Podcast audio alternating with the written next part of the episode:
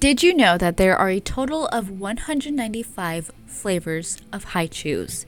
Now, I know that there's more than what the US provides, but let me just say that when I heard this information or when I read this information at 4 a.m., my small American brain could not comprehend that there is more flavors to be made than the ones that are readily available to us. You know, the 21, 22 flavors. Yeah, I like just couldn't comprehend. I was like sitting there like what? Like there's like fucking cheesecake flavored Hi-Chews? Like that doesn't make any sense, you know, because I think Hi-Chews fruity flavors, right?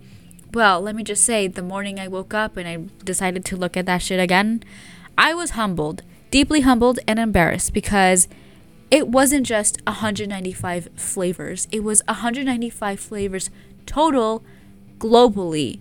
So, yeah, I am embarrassed, I am humbled, and of course, like, just it makes sense. You know, there's so many other opportunities a literally anywhere. You know, there's so many different fruits. There's like durian, there's lychee or lychee. I don't know how you say that. There's guayabas. You know, I want a guayaba flavored one. There's plantains. Yeah, the world is an oyster. There's just so many opportunities, and yet I neglected that entirely. So, what the fuck does that have to do with crime? Candy, crime. Can there be a connection? Well, I'm here to tell you that yes, there is a connection, and we are actually taking a look at one of Japan's most infamous mysteries that has yet to be solved to this day. We are talking about the monster with 21 faces, aka the Glico Morinaga incident. I am your host, Alex, and you are listening to the third episode of Crime Genes. Now, before we begin, I would like to say that the information that I am about to cover may not be entirely accurate to what the Japanese reports state word for word. If anything, we are essentially taking a look at an extended interpretation about the events that transpired. In other words, there are going to be a lot of holes in this story, and I am going to point them out because I myself have a lot of questions, especially when it comes to the context of the entirety of this case, especially when we are looking at the theories. So, I just want to let you know before we really get into this. With that said, we are talking about extortion, a little bit of blackmail, some undercover, um, double sided type of situations, cyanide poisoning. So, naturally, listener discretion is advised. I want you to take a moment and picture this. Follow what I'm saying, all right? You're the head of one of the most successful Japanese candy manufacturers, all right? Everybody knows you, everybody respects you and absolutely everyone like knows that you're like el jefe, all right? You're el patron, the head honcho, right? You walk in the room, everybody bows, everyone looks at you with admiration, respect, maybe a little fear. I don't know. I'll leave that up to your fanfic, all right? Pero what I do want to emphasize is that you got your life together, all right? You're making good money, you can afford to take a break, take a vacation, pay your debts, your family's debts, pay for illness, that kind of sounds fucked up. Let me backtrack. You can pay for medical bills, right? Maybe you can afford to send your kids to college, overseas. I don't know. You can judge it up as much as you want. But you're successful, you know? You are that bitch, as some would say. You are the girl boss of the century, right? And naturally, there's a lot of responsibility that comes with that. There's ups, there's downs, and you know what they say more money, more problems, right? Well, let's just say that's the case. You know, you're stressed. Maybe it's family issues, marital issues. Maybe the company, you know, there's some layoffs coming up in the spring, the summer, whatever what you want to. I don't know. That's up to you. Maybe there's a lawsuit on your hands, you know? Maybe you have some disgruntled employees that are coming after you, you know, spreading rumors, all that good stuff. All right? So you're stressed, you know? And most people, when they're stressed, they turn to sex, drugs, alcohol, um, marathons, apparently, shopping, you know, those are all really good vices. They're choices. I'm not going to say if they're good or bad choices, but they're choices nonetheless. But let's say that you want to go to your Osaka house and just chill, take a nice, relaxing bath, all right? No one's going to fault you for that. It's probably the most inexpensive of all of the choices that I listed, you know? And let's say you do that, all right? You come home ready to take a bath, right? Maybe you set the lighting, maybe you dim the lights, you know, maybe you light a candle, maybe put on some music. I would do Amy Winehouse, but that's just me. Maybe you put some Epsom salt, you know, some essential oil in the bath, a bath bomb. I don't know. Maybe you're putting on some aromas, all that good stuff, right? You have it all set, right? So you put your toe in, you dip your toe, your foot. You're like, all right, the temp's good. So then you submerge yourself, you know, and instantly you get that little sting, you know, of the warm water, but then it kind of dies down.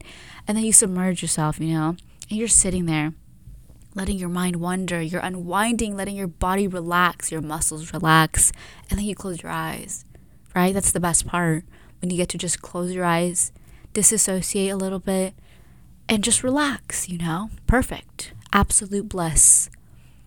Well, let me tell you, you're about to get kidnapped, you know, by two dudes who have some weapons on them. They're hooded, you can't see them, and all of a sudden, they're dragging your ass butt naked, and you get kidnapped, all right? And let me just say, terrible way to relax, no? Well, let me just say, this actually did happen to someone, and his name is Katsushika Izaki, the head of the Japanese candy manufacturer Izaki Glico. I don't know about you, but I personally have thought about this scenario before because that's just how my mind works, all right? I'll be thinking, like, oh my God, what if a home invasion happens and I'm just here showering? What am I gonna do? What do I have available? How fast can I put my clothes on? You know? What if there's an earthquake? You know? What if there's a shooting outside? What am I gonna do? You know? Am I prepared? Mentally prepared? Physically prepared? That's just the norm for me, though. It's not just, you know, extended to the shower. This is just my general thoughts in life in every situation. So, yeah, maybe that's not you and that's completely fine. I'm just sharing a little tidbit of information about me and how I work. But Mr. Izaki Glico was not expecting this. All right. He was genuinely shook. He was surprised. And I mean, I think anybody would really like, even if you prepare yourself, you know, like me, you're mentally preparing yourself. Maybe you run a simulation, you know, if you're that, um, what's the word? Committed. And yeah, I don't think there's any scenario that could probably like properly prepare you for the exact outcome of this spontaneous thing that occurs. And let me just say, like, he was scared, you know, and I think all of us would be. You know, it's not something you would expect. It's not something you can, pro- like I said, properly prepare for. So, of course, Mr. Izaki was no exception. So, the following day, a ransom note came through demanding that Izaki's company, Glico, hand over 1 billion yen, which is approximately over 7 million US dollars, and 100 kilograms of gold to be dropped off at a specific phone booth. Now, here's the thing when this ransom was put through, obviously they had Izaki, and Izaki was meant to be, you know, the ex- the point of exchange, you know, life for money. You know, it's pretty typical stuff. There's nothing truly super I don't say alarming, the whole thing's alarming, but it's following a script, so to speak, you know? And I don't know about you, but personally, when I think of rich people getting kidnapped, I typically think of one of two scenarios. The first one being for money, you know, um, what's it called, ransom, or just something personal, you know, vengeance and all that good stuff. So, of course, in this particular situation, it is the former. Now, approximately two days after he was kidnapped and two days after the uh, ransom note came through, he actually escaped. Mr. Izaki was able to escape his kidnappers. Now, the details of how this occurred are a little bit sensationalized because there is no one really within this time frame that can confirm exactly how this went down except for Mr. Izaki himself.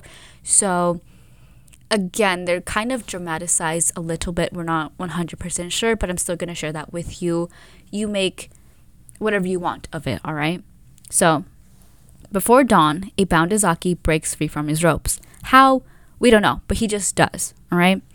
And as soon as he breaks free from his ropes, he gets up, he's looking around, you know. We're not sure if he was like blinded or he had like a sack over his head or anything like that. We don't know any of those details, but he gets up, he looks around the room, sees that there is a door, he charges towards the door, he tries to open it, it's locked, so then he breaks down the door. How he breaks down the door, I'm not sure, but he manages to do so and he books it. And as soon as he's running away, he realizes that he was actually being kept in an isolated warehouse. And of course, he keeps running, running, running until he runs into two railroad employees who are able to contact the police. Now, if you're anything like me, you're probably wondering at this point, like, was he still naked? Because that was such a pivotal point, you know, in the story that he was naked.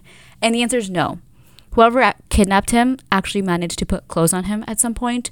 We're not sure at what point, what day, what hour, but they put clothes on him. Whether that was for his benefit or their benefit is still unclear, or if they just had a good heart, or um, what's another reason they would do that?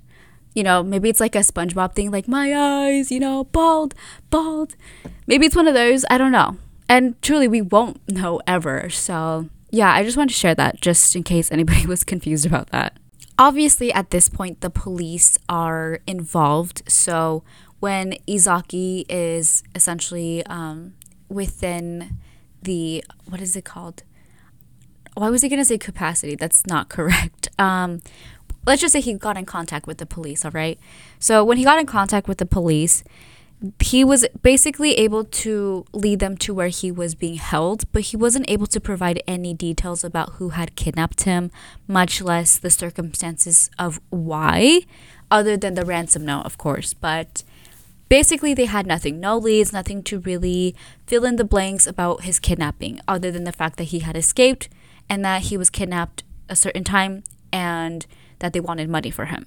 So there's really nothing that they can really go off of. So in a way it's kind of like a dead end, but the case isn't dropped any at all. I should say. I don't, I don't know why I was going to say any less. That does not make any sense. But yeah. However, usually, I shouldn't even say usually, but I think the critical thinking part of a lot of us is thinking, well, obviously the kidnapping of Izaki failed, so what's the likelihood of them kidnapping again if it's not a personal thing, if it's just a money thing, right? Maybe they'll just try some something else. You know, completely leave Izaki out of the equation. And I would say that's a pretty rational thought.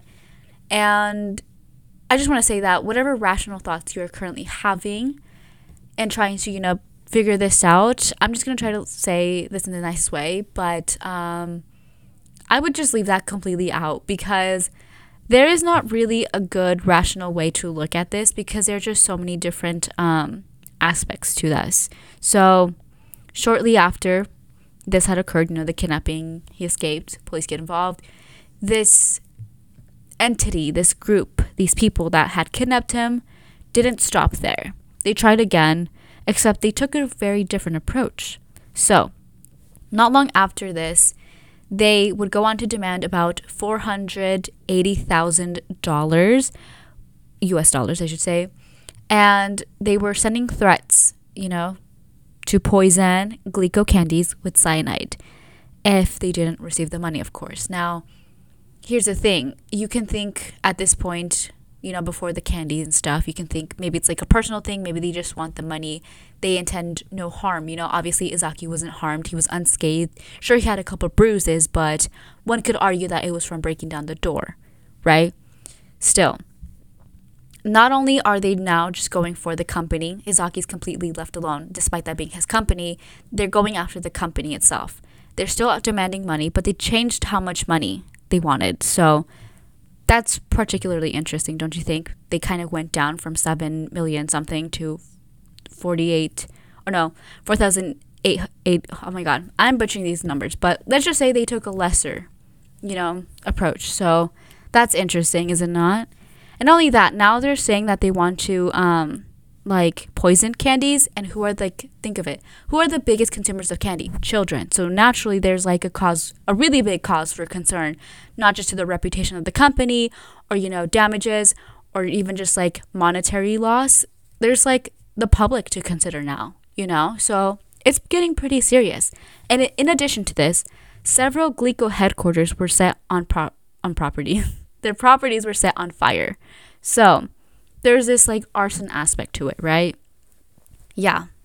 It seems like it's escalating for sure at this point, but I just also want to point this out. It's like not entirely rare, you know, for stuff like this. Again, these aren't rare occurrences, but the fact they're kind of happening all together definitely is brings out a lot of questions, I should say. And let me, like I said earlier, there's going to be a lot of questions that won't be answered, unfortunately. So, something I want to point out is how the police are kind of handling this because, again, they don't have any leads thus far. So, again, I just want to add a little bit of perspective on this. And to start off, I just want to say that at this point in the 80s, the Japanese police are basically commended for being an effective unit, meaning they are very particular about the way they do their work. They're very vigilant, they're very effective, and they work together and they're able to solve a lot of cases. Now, in 1983 alone, they actually solved 97.1% of murder cases and 55.3% of thefts compared to the US's 73.5% of murders and 17.3% of thefts. Naturally, knowing this, the police are kind of like freaking out because they have a reputation to uphold. Not only that, they are being criticized by the newspapers. There's one in particular called Yomiuri. I think it's spelled Y O M I U R I. And they essentially ran an editorial saying, quote, We do not recall a case in which criminals have made such fools of the police. End quote.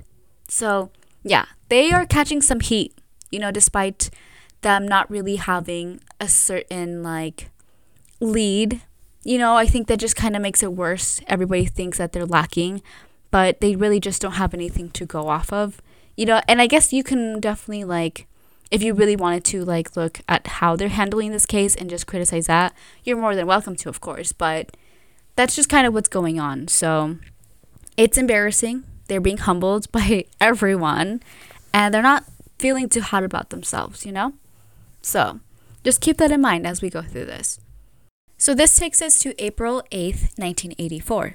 The press would go on to receive one of the first of what would eventually be 100 letters sent by the assumed perpetrators over the next year and a half. The contents of the later later the contents of the letter mainly contained taunts aimed at the police, going as far as deliberately even helping them. Quote, to the stupid police, are you idiots? What are you doing with so many people? If you were pros, you would catch us. Because you guys have such a high handicap, we're gonna give you some hints. End quote. So, yeah. If they were humbled before, they certainly are now. Because that is a little embarrassing, if I do say so myself. But, yes, this is some parts of the letters, but I think the interesting part is this.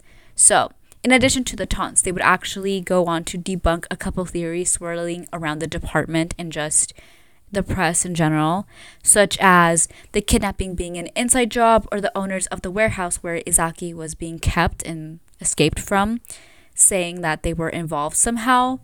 And here's the thing I don't know if this is stated like in the articles or by the police in a way that implies that they had evidence that supports what they're claiming in the letters or if the police kind of just took their word for it without evidence.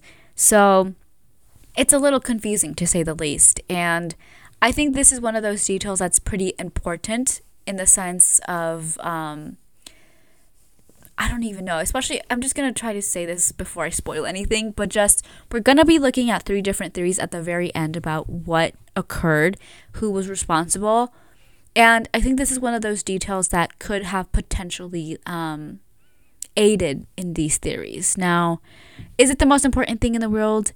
No, but it definitely would have added some context, some much needed context, if I do say so myself. Now, at this point, the letters are basically confirming that they are a group, that they are a united group of people. We don't know how many people are involved, but they do start referring to themselves as a group.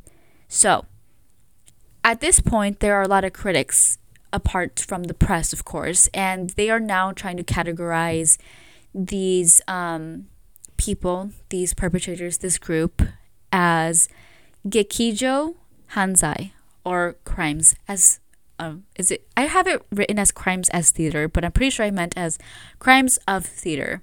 Now, the letters often provided the authorities with random details, such as certain gates used to enter the factory, you know, when they set it on fire, or the model of the typewriter they were writing on. So, these are details, sure, they're important, they could make or break a case, but in this particular instance, they're kind of just details that don't really have an impact. You know, they can't really track anything, anyone, but at this point because they don't have that physical evidence. Sure, they can go look at the at the gate they use, but that's all it is. It's a gate they use. You know, DNA isn't super big at this point. So, and surveillance you know, like cameras and stuff isn't really huge either. So, much to the dismay of the police, there's no clues, no leads.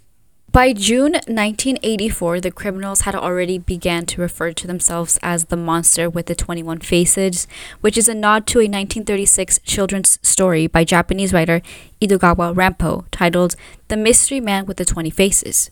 So this story is about a thief and the only way I can really describe this story is, or this thief by, is just simply stating that the thief is particularly known for his disguises, stating that he could quite literally be anyone. So, I'm going to read to you an excerpt from the story that seemed pretty interesting to not just the police, but also just to the rest of society. And I want you to keep in mind what happened with Glico. Quote, up until now, no matter how many police have been called up, they haven't been able to stop this dreadful gang. There is one particularly strange feature of this gang. When they have set their sights on one particular object or artifact without fail, they will send a letter of warning announcing their intentions, the date, place, and object of the planned crime. Even though they're criminals, perhaps they don't want to engage in an unfair battle or perhaps they want to show that no matter how many precautions are taken, they can still commit the crime with their great skill. End quote. I think it's pretty obvious why this quote is particularly interesting to the police, you know? I think it pertains very well to this group and it says a lot about this group, their intentions, and also just kind of speaks for how they want to per- be perceived in media. So, yeah, it's it's a lot and it's interesting. It's definitely giving like um I can't even oh my god, what's the name of that one TV show? Okay, that's not important, but this takes us to September 1984 and we now know you know Morinaga Hi-Chews and this is all about Morinaga and company because this Japanese company started to receive extortion letters threatening them with unspecified actions if they did not receive 400 wait hold on. Yeah $410000 us dollars and according to the police morinaga never actually sent any payments or had any intention to send the payments so there wasn't really anything that happened necessarily until october 8th when a japanese newspaper received the following letter quote to moms throughout japan in autumn, when appetites are strong, sweets are really delicious. When you think sweets, no matter what you say, it's morinaga. We've added some special flavor. The flavor of potassium cyanide. It is a little bitter. It won't cause tooth tooth. Oh my gosh. It won't cause tooth decay. So buy the sweets for your kids. We've attached a notice on these bitter sweets that they contain poison. We've put 20 boxes in stores from Hakata to Tokyo. End quote. Now, extremely alarming, right? That shit is crazy. You know, your kids are gonna get attacked, and now your reputation is about to be attacked, and everyone's gonna be fucking suffering and up in arms, you know? So, naturally, that very same day when that letter came out, packages of candy and various other snacks were found in grocery stores throughout Japan with labels, um, I should say typed labels attached to them reading Danger Cyanide. Now, not all of the labeled packages were found to contain cyanide. At least one had enough to kill someone, but there wasn't enough of the cyanide um, candies to really do some really, really big damage. And they were labeled too. So, yeah, I think that's interesting, you know, that they labeled them.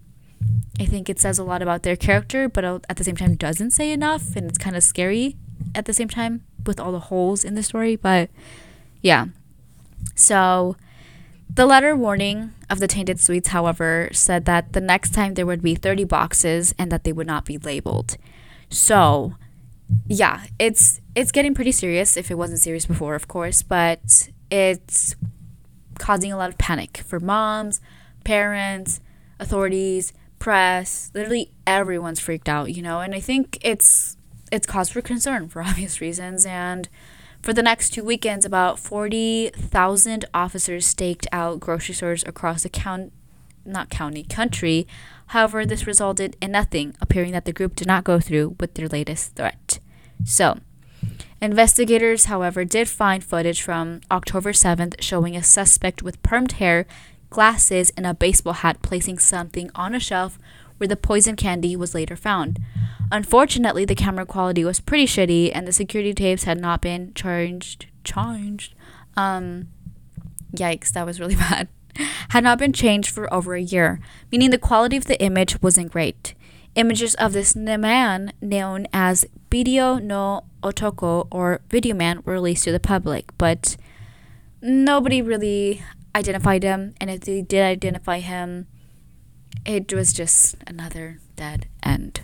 Not long after this, video footage of some of the phone calls attempting to extort money, which were purposely placed by the group, were released to the public. Now, much to everyone's shock, the voices on the tapes were actually of a woman and a child.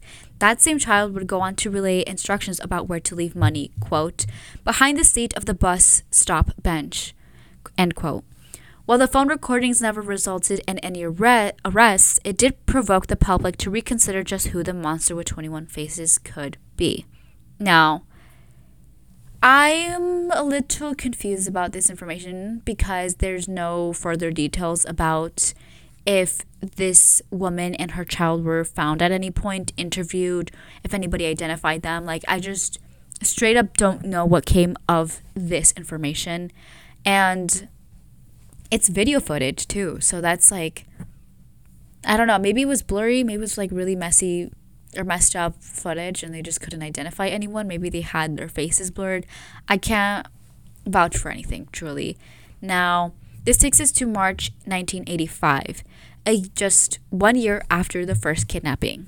In total, there was 31 food and candy companies that had been harassed and again by that same entity the man or no the monster with 21 faces. And japan's authorities were still extremely dumbfounded by the case. They literally had so many dead ends it's kind of comical at this point. point. And yet there were very few companies that were actually successfully extorted and pulled together the money that they demanded. So either there was a certain cut they didn't fully pay it they paid the full never got bothered again Again, I don't know those details and I think they're really important, but it's okay.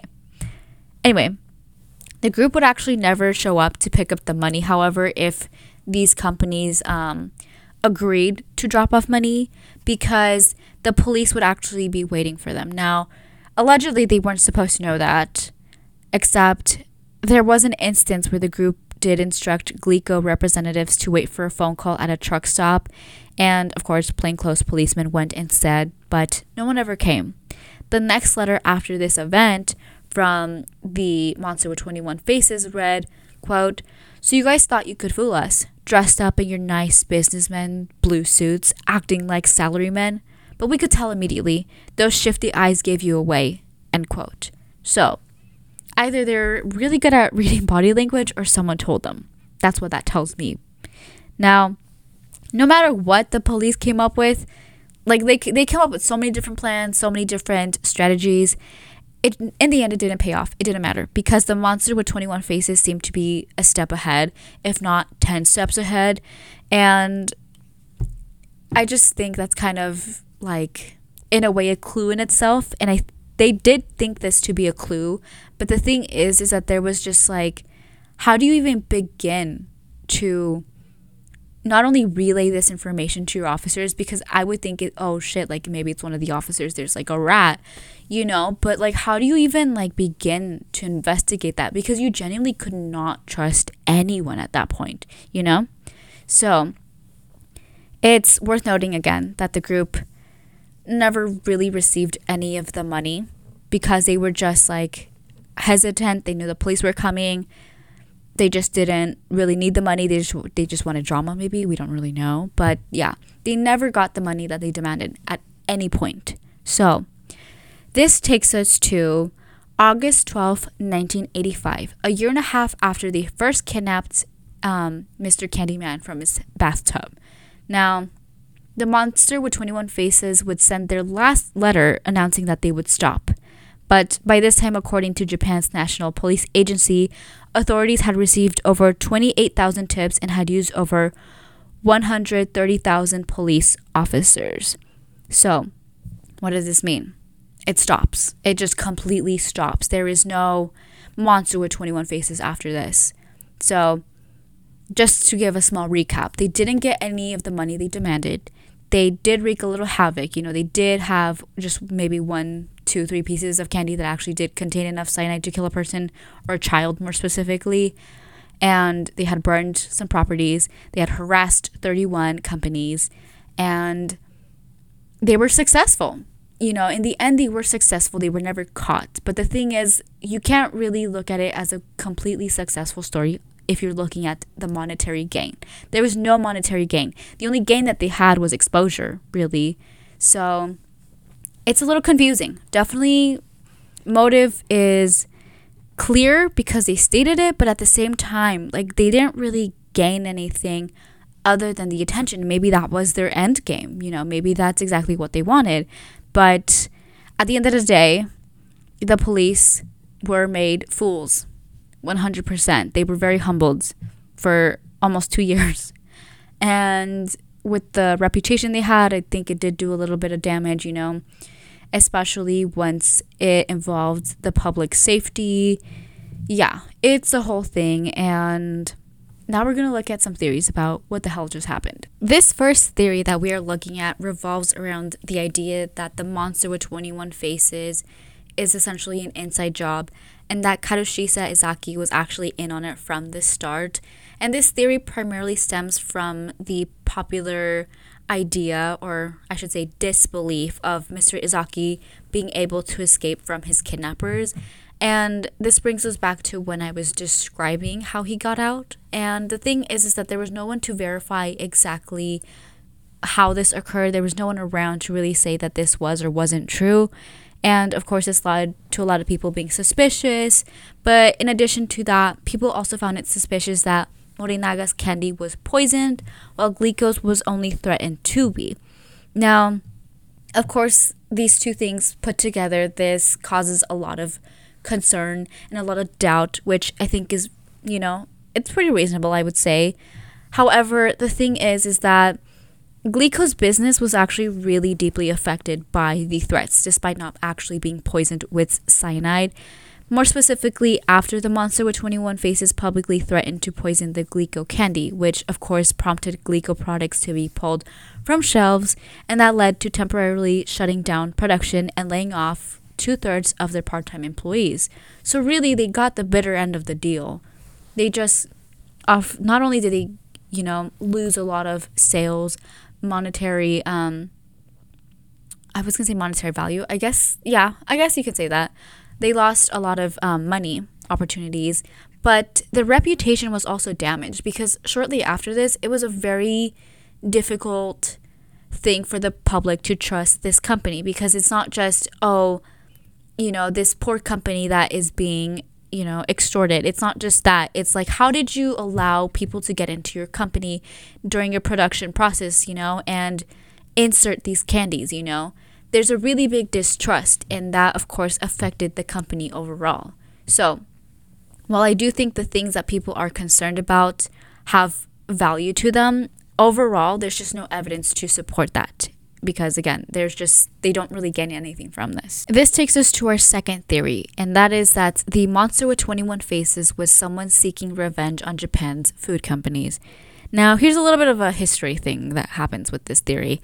So, nearly 30 years before the group sent their first letter, around the mid 1950s, a stabilizing agent in Morinaga produced dry milk which contained arsenic. By June 1956, over 12,000 infants had been injured and 138 had died. So, first and foremost, Morinaga did reach a settlement with the families of the affected infants, but a report from 1969 showed that the survivors continued to suffer ailments, related ailments, by the time the monster with 21 faces began its reign of terror. The victims of the dry milk incident would have been about 30 or so, around that age. And the theory would go on to state that perhaps they were ready to seek revenge on the company that made their early years so difficult. This theory, however, doesn't really account why the group targeted the entire industry instead of just targeting Morinaga, since that is where everything kind of um, came about and the reason why they were hurt and why so many infants died and the people that were later affected in terms of illness, you know? So, yeah, it's definitely a theory. There's some substance there, you know, the motive But again, it doesn't really explain the 31 other companies that were involved. So, this takes us to our very last theory, if we can call it that. And it's about a man named Manabu Miyazaki. And the theory goes that he is somehow involved in all of this. Now, this takes us to November 1984. After the cyanide confection showed up, a 100 million yen were said to be turned over to the criminals in Kyoto. Police surveillancing the drop off spotted a suspicious fox eyed man and gave chase. The suspect su- successfully successfully evaded his capture. However, the police did manage to find the stolen car he had been driving, complete with a police scanner inside. This takes us to January 1985, where authorities released a sketch of this fox-eyed man, which would lead to the identification of Manabu Miyazaki. The sketch apparently bared so much resemblance to Miyazaki that his own mother believed it was him, which, side note, the mother was in fact from Osaka. Miyazaki is actually the son of a yakuza boss and a well-known um, hmm, figure in organized um, crime and organized anti-police displays in college, and had already been arrested a couple times. So there's a record on this guy. Well, on the surface, it appeared that the police had finally made a break in the case. Charges were never brought against Miyazaki for the kidnapping and extortion. This was due to a rock solid alibi and no hard evidence to tie him to the case. Interestingly enough, Miyazaki would go on to write a memoir detailing his life of crime. The book was released shortly after the statutes of limitation for the man with 21 faces expired. The cover was the police sketch that was released while trying to track Miyazaki down. Again, the whole fox eyed man sketch. Yeah, that sketch. And although he confessed to other crimes in the book, Miyazaki never mentioned any involvement in the 21 Faces spree. If Miyazaki was on his way to pick up the extended or the extorted 100 million yen when the police gave chase, he did eventually get his money. The book went on to earn the known criminal over 100 million yen, over 741 million US dollars, essentially. So, where does that leave us? a dead end. And yeah, it really sucks that there is like no definitive answer. There's no true conclusion, motive, you know, even end goal because they didn't, like I said, they didn't get any of the money that they asked for. So it's like, why go through all of this, you know? But at the end, sure, nobody was really hurt except for the employees that got laid off, you know, and the properties that were lost. But damn, it feels like I'm tired. you know, um yeah, like I said, this is not a satisfying ending. These theories sure have some substance and maybe the reality is that maybe there's a little bit of everything, you know? And I'm pretty sure I didn't cover all the theories, but I'm just covering or I covered mainly the ones that are the most talked about. There are a couple other theories that talk about, um, of course, inside job in the police station, within the companies themselves, Glico, Morinaga, and some of the other companies, you know, that were trying to be extorted. And like I said, there's no definitive conclusion. I think it's really still up to debate about what happened. I mean, I went on Reddit, same thing. Nobody's really for sure, for sure, but there's definitely some leads on there. Can't confirm nor deny. If you're curious, go look. If you're not, completely fine and valid. So, this takes us to the very end of this episode, and I'm so sorry if you feel empty or just completely unsatisfied with the ending. I apologize, but at the same time, I don't because this is just something that happens. There isn't always an answer at the end, especially in crime. Even when things are solved, there's still so many remaining questions that should be answered, and yet they aren't. And this is one of those things, despite there being no answers at all. But yeah, it's something interesting worth thinking about, I think. And let me know what your favorite Hi-Chew flavors are, or Pocky flavors. You know, Pocky is owned by Glico, so I'm not sure if I said that, but I take full responsibility if I didn't. So yeah, thank you for listening, and stay safe out there. Peace.